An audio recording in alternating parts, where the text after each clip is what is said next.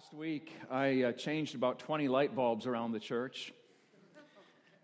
It's not in my job description, and I didn't mind doing it. I see some of you looking kind of sheepish, like, really, the pastor had to change light bulbs?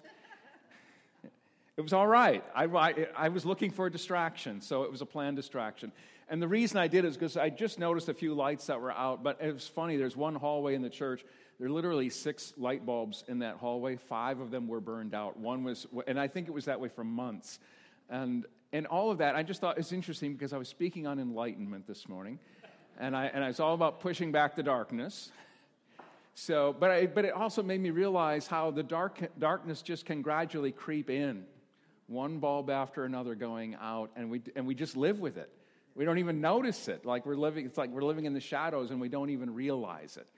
So, hopefully, this morning, maybe this message, my hope, my prayer is that it will enlighten us, maybe to shed some more light on things that need to be uh, light, that light needs to be shed on. So, let me just pray briefly for us as we begin.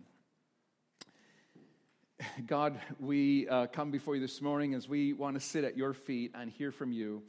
Uh, God, I pray that, uh, that the words of my mouth and the meditations, Lord, of our hearts today would be pleasing to you.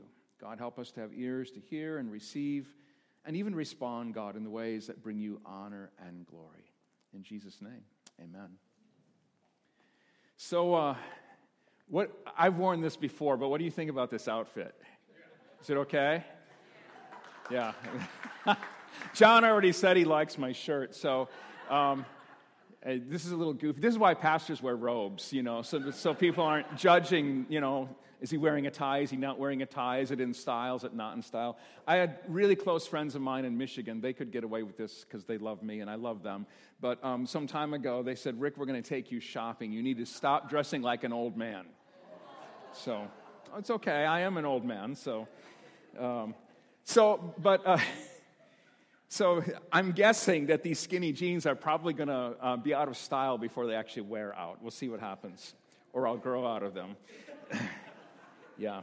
So uh, we are shaped more by our culture than uh, the culture that we live in than most of us probably realize. And I'm not just talking about clothing styles or even consumerism. Do you remember what life was like before the World Wide Web, before cell phones and iPhones and uh, iPads? You remember what it was like before Facebook and Instagram and Twitter? If you want to stay current, do business, do ministry in this current culture, you have to use the resources and technology that are current. That's why I don't use PowerPoint, it's so passe. I don't watch television and I don't get a newspaper, but I do read more news than I ever have. I'm just getting it from a different venue, from a different source than I used to. Virtually anything that we want to know or learn about is at our fingertips today. It's incredible. I mean, virtually anything you want to know. Often, I think we are oblivious, and I'm going to say this culturally, the way that we receive information has changed, and it is changing us. Often, we are oblivious to the things that are actually shaping the way that we think and believe and live. And as much as we say that the church shouldn't be uh, influenced by the culture, and usually by that people mean uh, the mores of the culture. The truth is that Christianity has always been impacted by culture, whether, whether simply going along with the flow or intentionally adapting to it or even resisting it, it still has its impact on us. You can't escape the influence or impact of culture, it's the context in which we live. Christianity and faith do not exist in a vacuum, nor is it locked in a particular point in time in history. But you can be aware and wise and discerning about how culture is shaping the way that you think and believe and live. And that means not only the current culture, but also how have cultures in the past shaped who we are today? In our emotionally healthy spirituality course here at Zion, just this past week, actually, the, the chapter that we went through, the topic was going back to go forward. It's the idea that things happen in the past that have shaped who we are today. Well, doing that in the church, roughly 500 years ago, the world was in tremendous upheaval. Culture and society were in turmoil, not unlike today. Seismic shifts were underway in culture and religion and in politics. In fact, there are some surprising similarities between then and now. In fact, some sociologists and historians say that this happens about every 500 years, and we were due. But there's some surprising, amazing similarities between 500 years ago and today. And I'm, I'm thinking in particular, I just mentioned a moment ago how much information and uh, um, uh, how much information has changed and the way that that is conveyed in our time. 500 years ago, it was the invention of the printing press and movable type. And with that, an explosion of information and ideas shared with little or no vetting. Sounds like the internet, doesn't it? Facebook. Well, the Protestant Reformation, I suspect, would never have happened if it hadn't been for that new technology, that new way of conveying information and ideas with the printing press. The Reformation changed the world. And it paved the way for an intellectual movement that profoundly impacted Western culture and Western Christianity. It was called the Enlightenment. You might also know it by the name of the Age of Reason. It developed in the early to mid 17th century, primarily in France and Germany and Great Britain.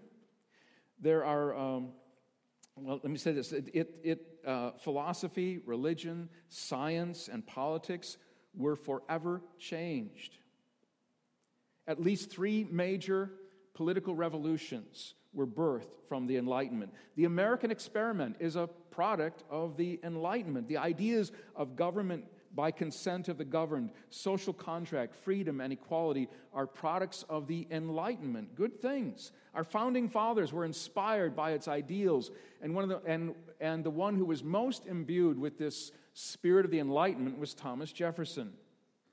John Locke was a tremendously important political philosopher during the Enlightenment, and many of his principles are evident in documents like the Declaration of Independence and the Constitution. Locke emphasized the natural freedom of human beings, the equality of all before God, and government by consent of the governed. Great ideas, right? Right? It's the American experiment. I would be remiss if I didn't also point out to you that Locke wasn't all that enlightened. He meant the ideals of freedom and equality only for white Protestant European males. Not Catholics, not Muslims, and certainly not slaves. And tragically, the original sins of our nation, the genocide of American Indians and the enslavement of Africans and the unjust policies that have followed through the years, find their roots in the Enlightenment. But this was the intellectual and cultural movement that profoundly impacted Western culture. It also impacted Christianity. Religion was an often discussed topic in the Enlightenment. And those discussions often centered on notions of anti supernaturalism and biblical criticism. Skepticism and doubt marked the Enlightenment. This was the age of reason and the age of scientific discovery. It paved the way for atheism. And because of the emphasis on rationalism, knowledge that is based on experience and empirical evidence, in other words, being able to observe or test or prove or demonstrate physically, naturally, if you will, was the only way of measuring things. And it was the only thing that was considered real. There was a great deal of skepticism about the supernatural including the miracles that are mentioned in the Bible the parting of the Red Sea, manna in the wilderness, the appearance of angels, Jesus turning water into wine, walking on the water, stilling storms, healing the sick, raising the dead. The virgin birth of Jesus and the bodily resurrection of Jesus were explained away as myths.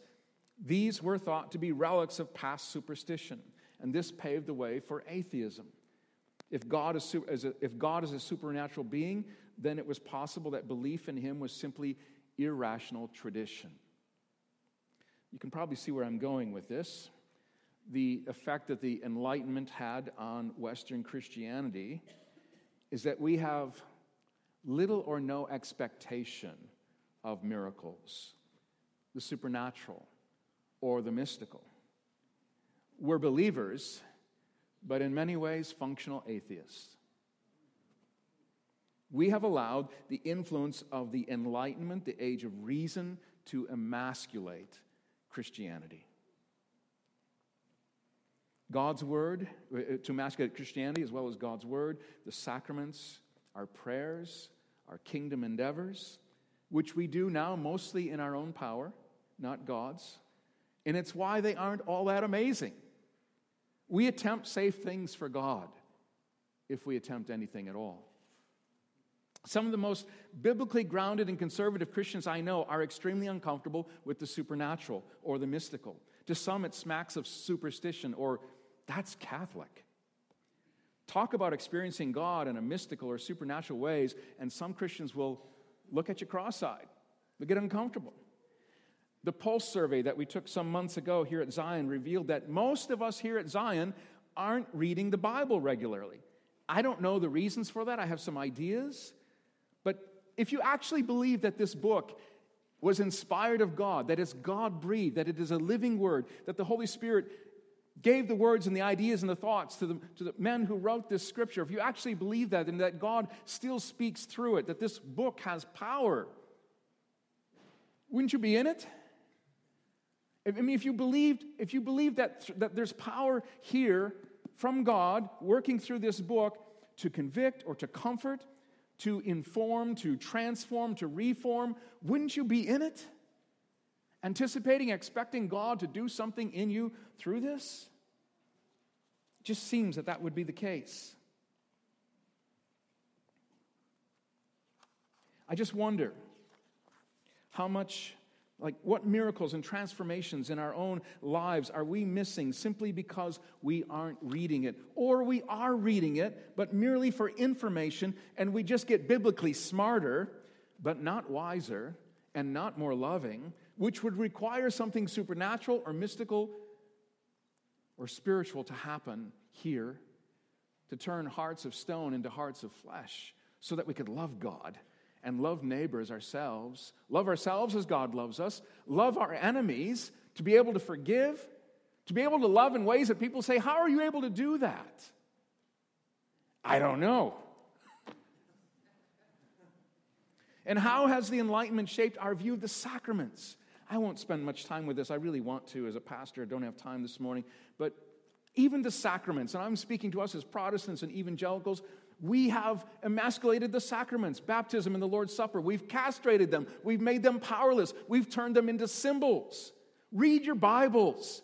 There's power in these sacraments. God comes to us through them. In baptism, the washing away of sins and, and, and uniting us with Christ with his own death and resurrection and saving us. Yes, the Bible says that, that baptism saves. Well, like, no, you mean it symbolizes all of these things. I mean, it's an outward, it's an outward sign of an inward change, right? It just symbolizes. No! It actually affects those things. But we just make it a symbol. Same with the Lord's Supper. Jesus said, This is my body, this is my blood. The Apostle Paul says, As often as we break the bread and drink the cup, we proclaim the Lord's death until he comes. It says that, that uh, uh,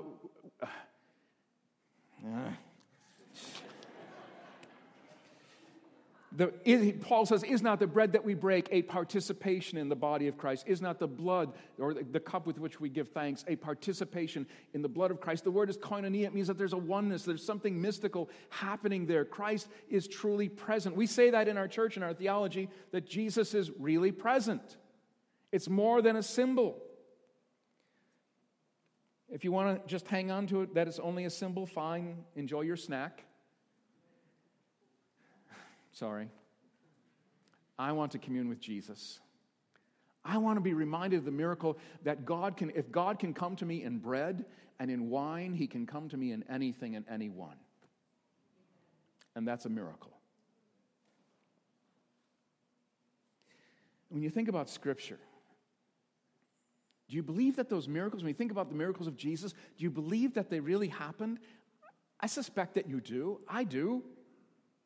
Or are they just fairy tales, ancient man's explanation of what they didn't understand, or myths that were invented?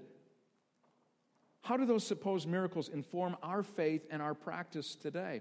I'm going to invite you to turn with me to Scripture, Acts chapter 3. This is our scripture for today Acts 3, 1 through 10. This is a, sometime shortly after Pentecost. Jesus has already ascended into heaven, if you believe that. And then Pentecost came. Acts chapter 3, I think it's page 1057 in your Pew Bible. Reading the first 10 verses of chapter 3. One day, Peter and John were going up to the temple at the time of prayer at 3 in the afternoon. Now, a man crippled from birth was being carried to the temple gate called Beautiful, where he was put every day to beg from those going into the temple courts. When he saw Peter and John about to enter, he asked them for money. Peter looked straight at him, as did John. Then Peter said, Look at us. And so the man gave them his attention, expecting to get something from them. Then Peter said, Silver or gold I do not have, but what I have I give you. In the name of Jesus Christ of Nazareth, walk. Taking him by the right hand, he helped him up, and instantly the man's feet and ankles became strong. He jumped to his feet and began to walk. And then he went with them into the temple courts, walking and jumping and praising God.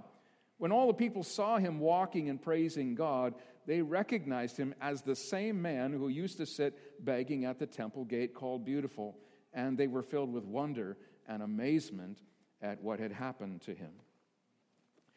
Does this story surprise you? I mean, you know the stories of Jesus, but here are Jesus' followers, and they're doing the same things that Jesus did. Crazy, right? But that was then. This is now. Those things don't happen anymore. I mean, could you imagine passing somebody on the sidewalk, a beggar or whatever, and who's broken, whose life is broken, and, and you just speak a word and this person's healed or set free? Could you imagine doing that? Could you imagine? I mean, the disciples, there are stories of the disciples even raising the dead. There have been times I've been at a funeral, sitting there in Lynn's funeral home, looking at the casket and saying, Should I be raising this person from the dead? Why do we not ever try? I know it sounds crazy. I know it sounds crazy. You know why? Because we're Western Christians. We wouldn't even bother, we wouldn't even think to try. We'd be afraid of what wouldn't happen. So, do you ever wonder about the miracles that you read about in the Bible? Why aren't they happening anymore? Or happening with the same regularity? Some have, some have actually attempted to reason or explain away why they aren't happening by saying that they were only for a time or only during the apostolic era, if you will, the early church. And uh, is that true? Or is that just what we've been told? Again, has Christianity been Uh, uh, Christianity's been emasculated? Has it been it's, it's been rendered weak and feeble and ineffective by human reason, by enlightened thinking? What did Jesus mean? Listen, what did Jesus mean when he said to his followers, You will do even greater things than I've done? What did Jesus mean when he said, Whatever you ask for in my name, believing you will receive it? What did he mean when he said, Ask and you will receive, seek and you will find, knock and the door will be open to you? What did Paul mean when he said, The same power that God used to raise Jesus from the dead is available to us who believe? What did Paul mean when he said God is able to do immeasurably more than all we ask or imagine? What did James mean when he said the, the prayer offered in faith will make the sick person well, and the prayer of a righteous man, of a believer, is powerful and effective? I'm afraid that we who are immersed in Western culture and infused with Western Christianity have been sold a bill of goods. We've largely adopted a weak and powerless version of Christianity and it's no wonder that we see so few miracles and so little effectiveness of the gospel. We don't have much expectation or anticipation that anything substantive, supernatural, or mystical is going to happen. I'm trusting, and this ought to make you think, that you know enough about what's going on in other parts of the world, in the southern hemisphere, in the east, where Christianity is exploding where tens of thousands of people are coming to faith every day, and where miracles are happening amazing miracles, dreams, and visions, and angels appearing, and people being healed, and people being raised from the dead. This stuff's happening in other parts of the world where people are hungry and where people are even, can I say it, superstitious. Who have an expectation that there is something spiritual going on around us all the time who believe that this is not just a physical world, but also a spiritual world. They have that expectation, they have those beliefs, they're already ingrained in them. No wonder they're seeing things happening. They have an expectation that something's going to happen. Western Christianity is a product of the is, is as a product of the age of reason has mostly been reduced to faith that is defined by systematic theologies, empty, empty rituals, traditions, religious duty, and moralism. We've turned our faith into something that is reasoned or that we think we can argue people into the faith if we just have a logical enough argument or, or, have, or make the right points, that we can argue people into the faith. We wonder why Christianity is in decline in the West, in Europe, and in America. The Enlightenment has paved the way for atheism, functional atheism. If Christianity isn't working these days, if church isn't working these days, the problem may be that we have no expectation that it can work. We've removed the power. And sadly, we look for it in other places.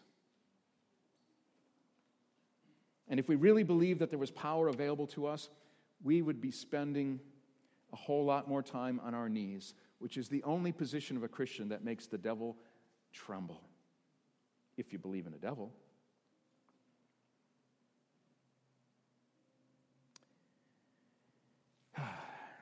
I'm a product of the Enlightenment and of Western Christianity, and I hate it. I know that it's a lie, but it, it makes me skeptical. And yet, and yet, and yet, God has, God has done miracles in my life, including one of healing. I, I get regular God winks affirmations. I see God at work all the time. But there are other times when I find myself skeptical, doubting. Well, maybe that wasn't God. Maybe that was something else. My prayers, I hope from here on out they change. They've already been changing this week, working on this. We should be praying bold, audacious prayers praying boldly, praying persistently until it is absolutely clear that God is, has something else in mind, or we have to simply sit back and wait. But pray bold prayers expecting God to, to intervene, to act, to heal, whatever it is. Let me share with a story with you as we close. I, I, thought of this story because a, a, week ago, Saturday, I was supposed to be in, in Ann Arbor for uh, Michigan game and I didn't didn't go because the weather was so lousy and just thought it was going to be a not a good not a good weekend. But it reminded me of this story. Early in my ministry, uh, there was a couple who came to me to be married, and um, I knew the gal. She had been a senior when I was teaching high school. Uh, um, my first year of teaching high school, she was a senior, and her parents were members of my church, the church plant, and she had uh, moved out to Las Vegas and was planning to get married. And so I said, Well, tell you what, she asked me to, to, to do the marriage. I said, The next time you guys are in town, we'll sit down and talk. And so they came back into Michigan about, I think it was Thanksgiving, probably that weekend. And uh, I met her fiance for the first time, and, and I knew Lisa is her name. I knew that Lisa was a believer. I knew, knew her family, I, I knew her story, but I didn't know her husband or her fiance, Brian and I discovered in our conversation that he was, that he was Muslim. And I said, I'm not comfortable marrying you guys. You're not, you're unequally yoked. You're not going to have the same foundation for your, for your lives. And so spiritually, I just said, I, I can't do it, which put Lisa in tears. You know, and I'm feeling bad, bad pastor. And, and I'm, so I'm like thinking, okay, they're already here. And so sheepishly, I said to Brian, Are you open to hearing the gospel? And he said, Yeah. And so I start sharing the gospel with him. And next thing I know, he's in tears. And I'm like, what's going on? And he's like, he's like, he's like, I, I, I don't know how God could ever forgive me. I don't know how God could ever love me uh, you know, the things that I've done. And bother so I'm sharing Christ with him, forgiveness, and what, all, what that's all about. Next thing I know, Brian's praying to receive Christ. And I'm like thinking, is this for real? Or is it just you want to get married? The next day, The next day, Lisa's mother came up to me in church that next morning. And she goes, I don't know what happened between you and Brian yesterday, but he's not the same man today. And you know, long story short, they got married. They, they both active in their church. Brian is a leader in his church. And the reason I thought of this story is because the last time I was at a Michigan game, somehow Brian found out that I was in that stadium with 115,000 other people, and he tracked me down with his friends, and he introduced me to his friends, and he said, This is the man who led me to Christ. When I think back at how sheepish I was to share the gospel, what did Paul say? I'm not ashamed of the gospel. It is the power of God for the salvation of everyone who believes. How many of us hold back from sharing what we have because we don't think it's really going to make a difference? This story that has changed our lives has power. I'll say supernatural power, mystical power, real power from on high to turn a life around.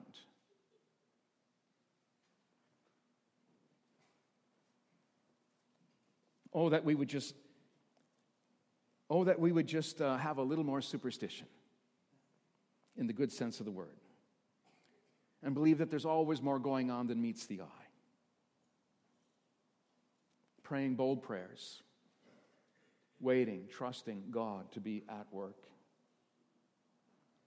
In fact, praying and working and trusting God in ways that whatever God does around us, people actually say, How is that possible?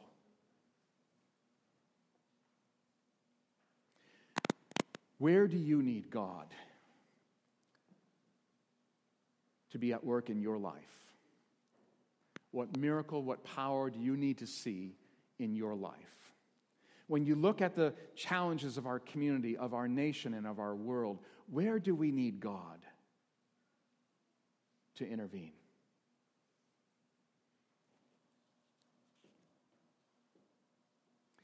This sounds crazy. I was thinking, I have to, Becky's sitting here. I want to say this is about creation care. I was laying in bed thinking about this message last night, and, and I'm, I applaud the creation care and their good work, and, and that we all need to be taking care of our world.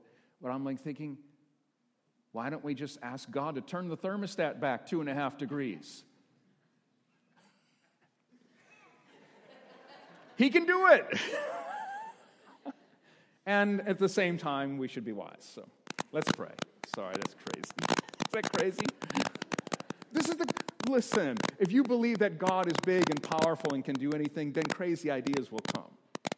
And I don't know, you know, if God will do that or not, but why not? If the planet's in jeopardy, turning the thermostat back two and a half degrees, that sounds like a no brainer to me. Pray about it. Stop using your fossil fuels. Let's pray. Lord, nothing is impossible for you. All wisdom, power, and love are yours. Lord, forgive our doubts. The miracle that we ask today, God, is that you restore our sight. Give us eyes to see you living and moving among us, and kindle in us a faith that moves mountains. We ask it in Jesus' name. Amen.